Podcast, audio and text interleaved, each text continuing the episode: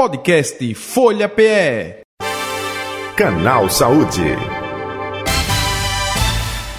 Vamos falar de planejamento reprodutivo, que é uma pauta importante é, que visa proporcionar às pessoas o controle consciente e responsável sobre a sua saúde sexual e reprodutiva. Para você ter uma ideia, números aqui, não é? No Brasil, em nosso país, cerca de 62%, 62% das mulheres já tiveram pelo menos uma gravidez não planejada, né? Acidente de percurso aconteceu, enfim. E nós vamos conversar com o Dr. Matheus Gleisner, a partir de agora com a gente, ginecologista e obstetra do CISAM. Doutor Matheus, boa tarde, prazer tê-lo aqui. Seja bem-vindo ao canal Saúde da Rádio Folha. Boa tarde, Jota. Prazer é meu. Muito bom estar podendo conversar sobre planejamento reprodutivo e fazer essas orientações que são tão importantes. E muito bom ver a imprensa, ver a Rádio Folha dando voz a esse tipo de, de conteúdo.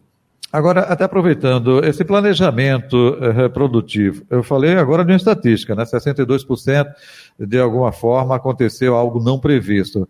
Mas esse planejamento, com o passar do tempo, o senhor até agradeceu aqui a gente, enfim, por divulgar. É, isso vem se modificando, as pessoas estão querendo planejar, se não consegue aí outro departamento, é, é, mas isso vem se modificando com o passar do tempo ou não necessariamente, hein, doutor Matheus?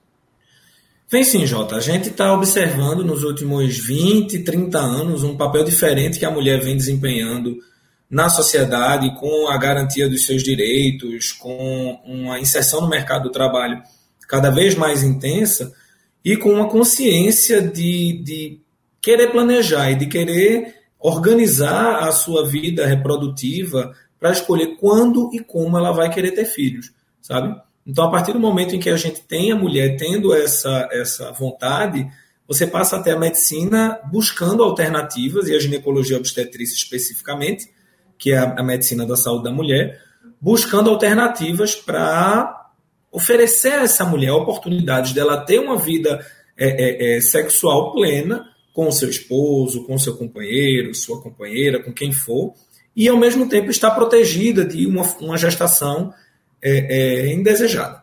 Né? Então a gente veio evoluindo desde a década de 60, onde existiam, onde foi em 1960, na verdade, exatamente nesse ano, foi desenvolvida a primeira pílula anticoncepcional. Antes a gente só, só tinha a, a camisinha. E até hoje, onde a gente tem métodos avançadíssimos, como o de hormonal e o implante hormonal, que chegam com uma, uma eficácia próxima à da, à da laqueadura tubária e à da vasectomia. Então, a gente teve uma evolução que acompanhou essa mudança na sociedade e que a gente observa hoje. Perfeito. O, o doutor Matheus, o senhor falou aí até é, do ponto de vista histórico, opa, temos várias formas, né, contra, é, mo, é, métodos contraceptivos, mais a camisinha até o senhor se referiu, é mais antiga, mas a, a, camisinha ou é mais prática ou é mais divulgada, não sei, porque tem até a, a camisinha também é feminina, mas olha, a gente não escuta, não ouve falar, é, é, não sei se pela questão de praticidade, o cara bota no bolso, sei lá, na carteira, tem gente que utiliza, é, é fica, a mulher coloca é, é, na, na bolsa. É pela uma questão de praticidade ou é falta de conhecimento desses outros métodos contraceptivos, hein? Muito falta de conhecimento, sabe, Jota? A gente tem uhum. é, uma pequena divulgação do, da quantidade de métodos. Hoje a gente tem aqui no Brasil aprovados pela Anvisa mais de oito métodos contraceptivos, isso sem eu especificar cada dosagem de cada medicação, sabe? Então você tem adesivo, você tem pílula, você tem DIU, você tem implante, você tem anel vaginal. Então, assim, são muitos métodos que a mulher tem é, é à sua disposição e que ela não conhece exatamente por desinformação. Então, muitas por muitos anos, esse tema ele foi considerado um tabu. Então não era legal você conversar sobre planejamento reprodutivo, não era legal você conversar, e aí por N questões, questões sociais, questões religiosas, enfim. Mas por muito tempo foi pouco divulgado, foi pouco difundida essa informação. E hoje em dia, não. Hoje em dia, especialmente nos últimos 10, 15, 20 anos, é, é, a gente tem uma explosão nessa divulgação e as mulheres começam a, a utilizar mais, mas esse mais ainda é uma quantidade muito pequena. A gente ainda não tem é, é, é um grande número de mulheres utilizando uma diversidade de métodos como a gente queria dentro do planejamento reprodutivo. Então você ainda ouve, como você bem disse, falar muito na camisinha masculina, um pouco na camisinha feminina, falar bastante na pílula e só, né? A gente não tem muita discussão sobre o DIU. A gente tem no Brasil estatísticas que ainda apontam para um uso do DIU de 1 a 5% das mulheres que desejam algum método para não engravidar, algum método contraceptivo. Isso é muito pouco quando você pensa na eficácia e na, na, na segurança que existe dentro do DIU e de outros métodos que também não são usados única e exclusivamente por falta de informação ou por fake news também, por informação errada que muitas vezes as pessoas ouvem falar sobre ah, eu acho que tal método causa isso, outro método causa aquilo, e aí a gente termina é, é, tendo uma estigmatização desses métodos de maneira errada, né? Isso. Até aproveitando, vou aproveitar essa sua deixa, viu, é, é, doutor Matheus? O senhor falou aí do DIL, e eu já ouvi de mulheres, não, é, é complicado porque é, tem que é, colocar não é, é na vagina, é, por quanto tempo, é, um complicador. Eu gostaria até, aproveitando essa deixa, oferece perigo, tem alguma reação adversa, é, o DIU e até esses outros que não são muito procurados, hein? Por favor. Não oferecem, Jota. A gente tem. O DIU hoje é um dos métodos mais seguros que existem e é um dos com maior eficácia. A gente tem hoje no Brasil dois tipos de DIU, o DIU de cobre e o DIU hormonal. Não é?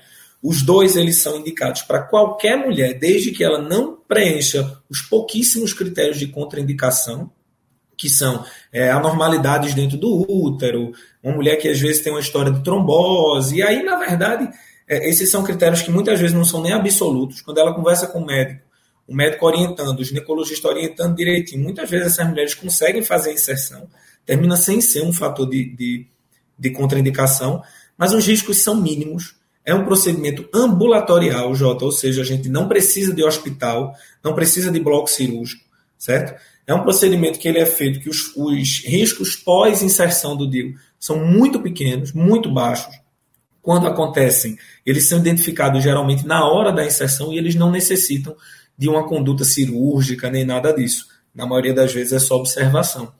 Então, além disso, a segurança e eficácia é muito grande.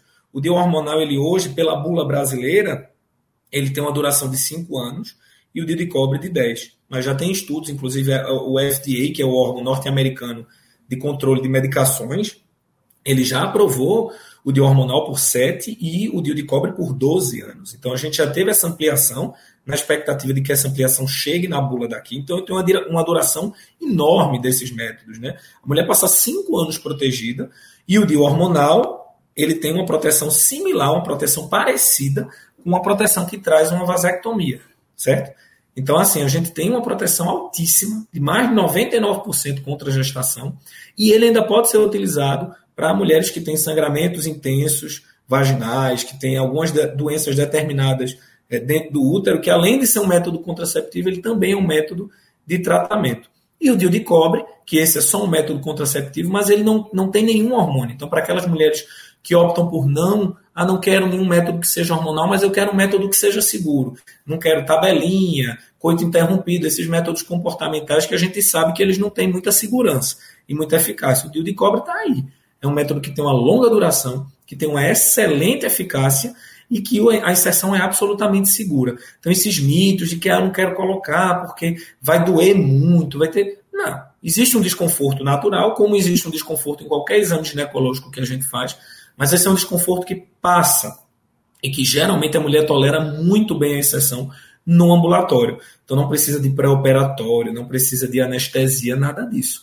Ela chega no médico, chega no ambulatório, preenche os critérios, geralmente faz uma consulta pré-método, né? E faz a inserção e já sai protegida. Então a gente tem hoje em dia um, um, uma procura, na, procura difundir esses métodos, ressaltando essa questão da segurança, essa questão da facilidade da inserção.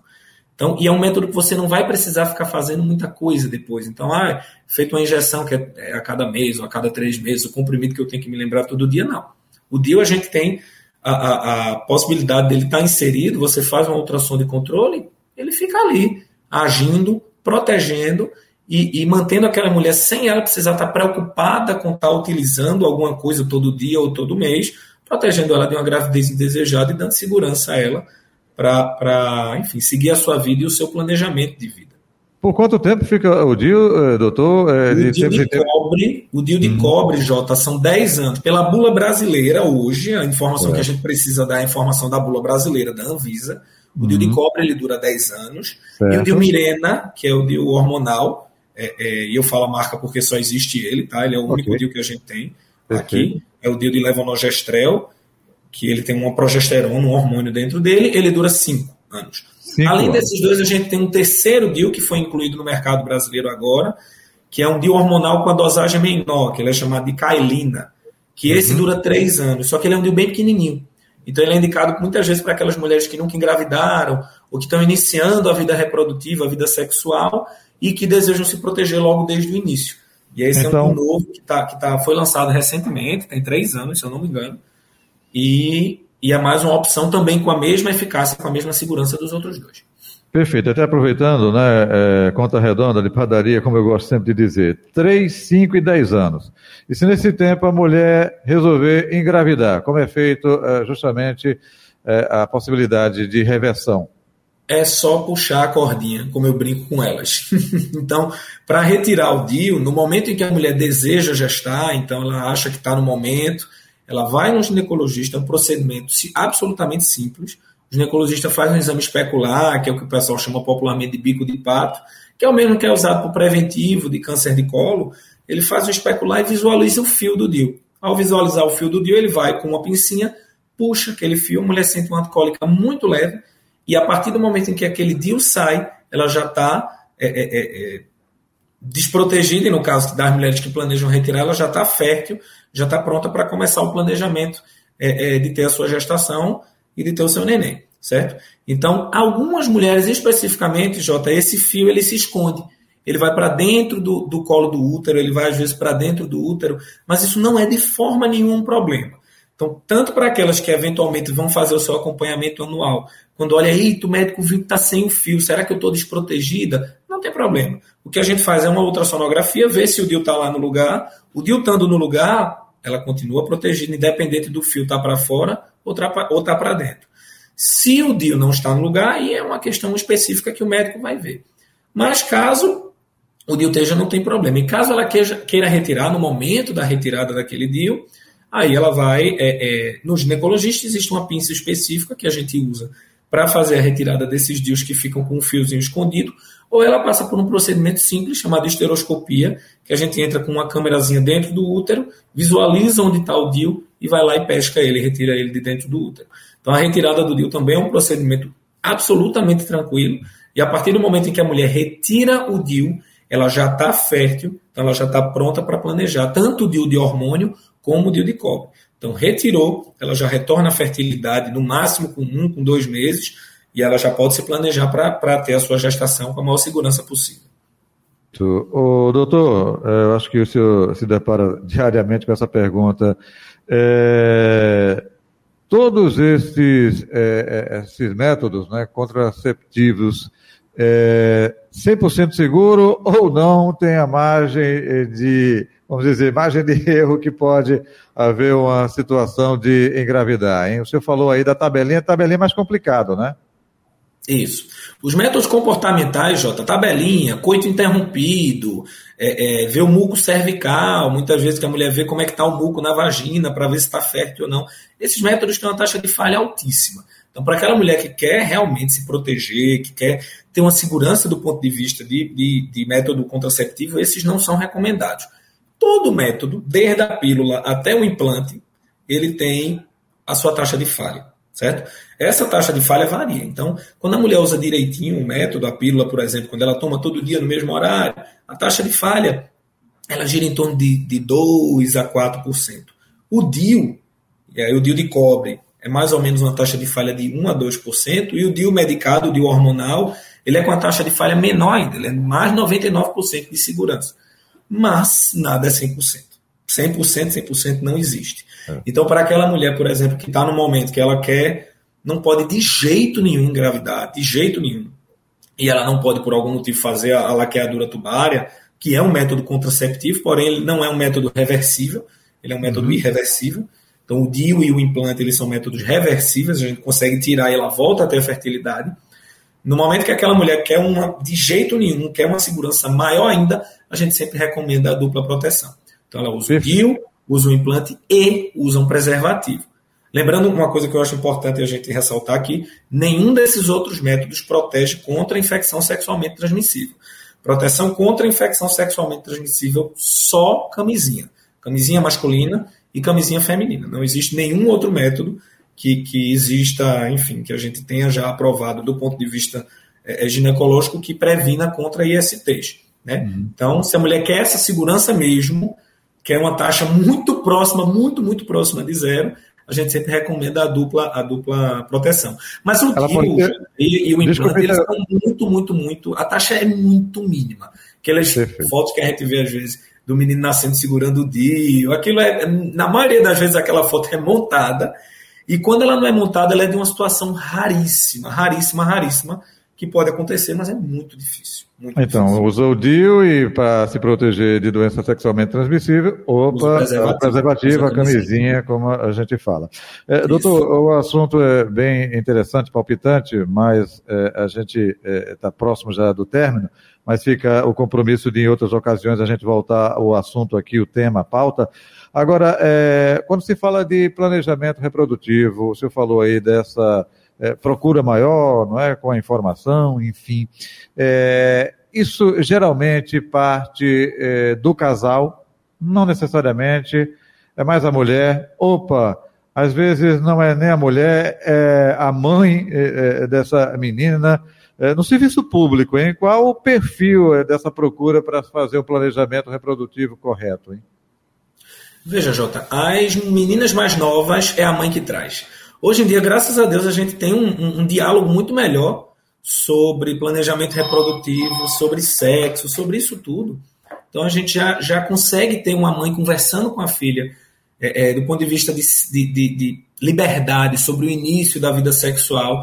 Então, quando é a menina mais nova, geralmente é a mãe que traz, mas às vezes a menina vem sozinha, tá? E é obrigação nossa, como médico, assim, respeitando o código de ética, oferecer um método contraceptivo para essa menina também. Às vezes é um adolescente, às vezes é, é, que tem seus 15, 16 anos e vai ficar com medo, às vezes não é para ter medo. Procura o médico da tua unidade de saúde da família, procura o ginecologista obstetra no CISAM, em qualquer unidade de saúde, e, e vá atrás do seu direito. Mesmo que você é, é, muitas vezes não diga à mãe, sabe? A gente tem um código de ética, a gente tem um sigilo que a gente deve respeitar. Se essa menina é um adolescente e ela já tem consciência dos seus atos, a gente, dentro do, do sigilo médico, deve protegê-la e deve sim oferecer o planejamento reprodutivo através do DIU, do implante, da pílula, seja lá do que for, né?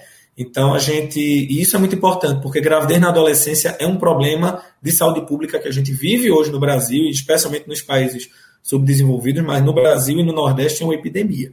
Então essas adolescentes precisam estar protegidas.